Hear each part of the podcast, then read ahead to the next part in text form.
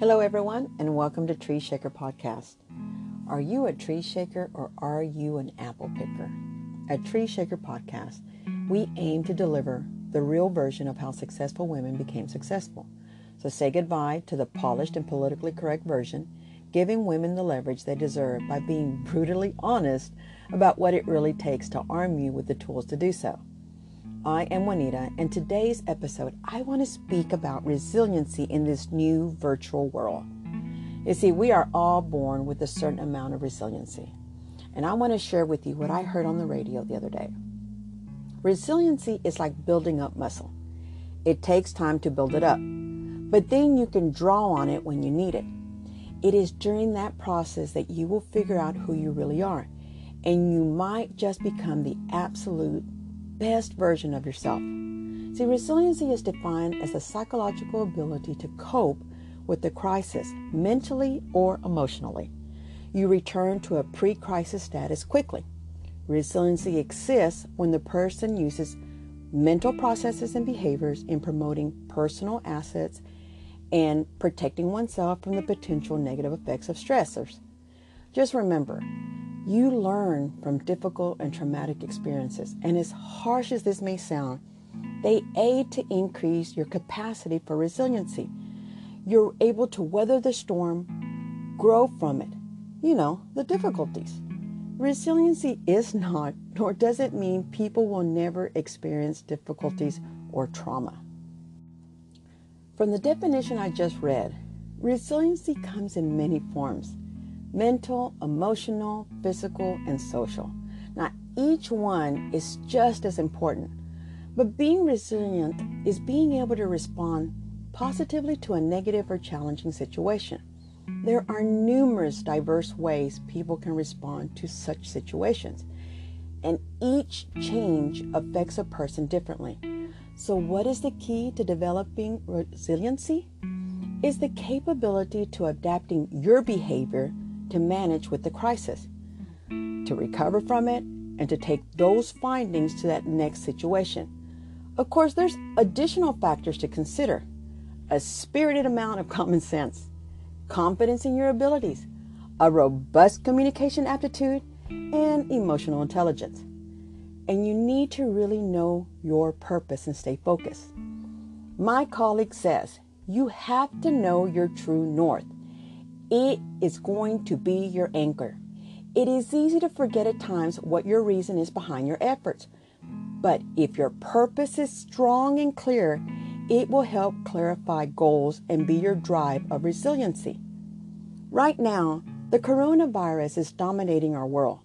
People everywhere are experiencing tra- tragedy and loss. Our health system and services are under serious and continuous stress. Our schools, offices, and places of social connection are closed. And not to mention, our economy is suffering like we have never seen it before. But how do we build resiliency in our current situation? Build connections. I know what you're saying, but I cannot connect. It's all digital. Yes, I know it may seem difficult, but considering the state that we're all in, however, you have to find what is normal for you. Try this prioritize your relationships, connect with empathetic and understanding people who can remind you you are not alone in the midst of difficulties. What you are feeling is normal. Join a group.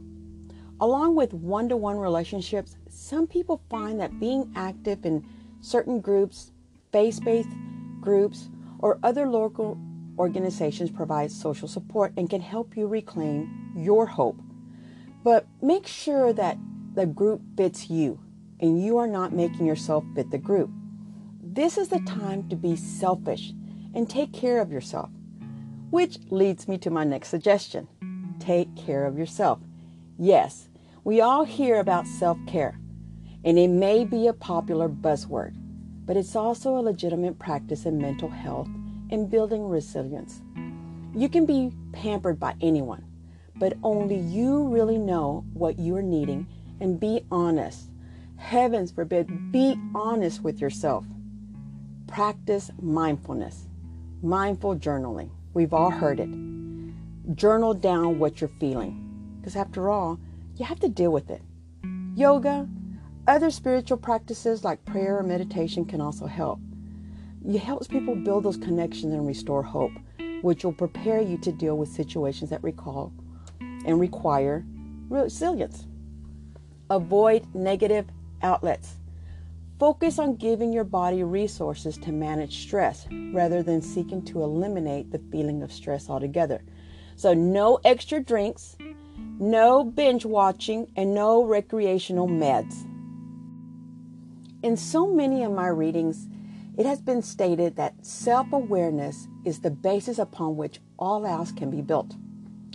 When we understand ourselves, we are more capable of doing the right things correctly. Self aware people know what they're great at, where they fit in a team, when to challenge or to sit back, where they are at the most usefulness, and how to make their ideas become reality. See, they recognize when to ask and when to speak, how to explore, how to exploit, when to think and when to act.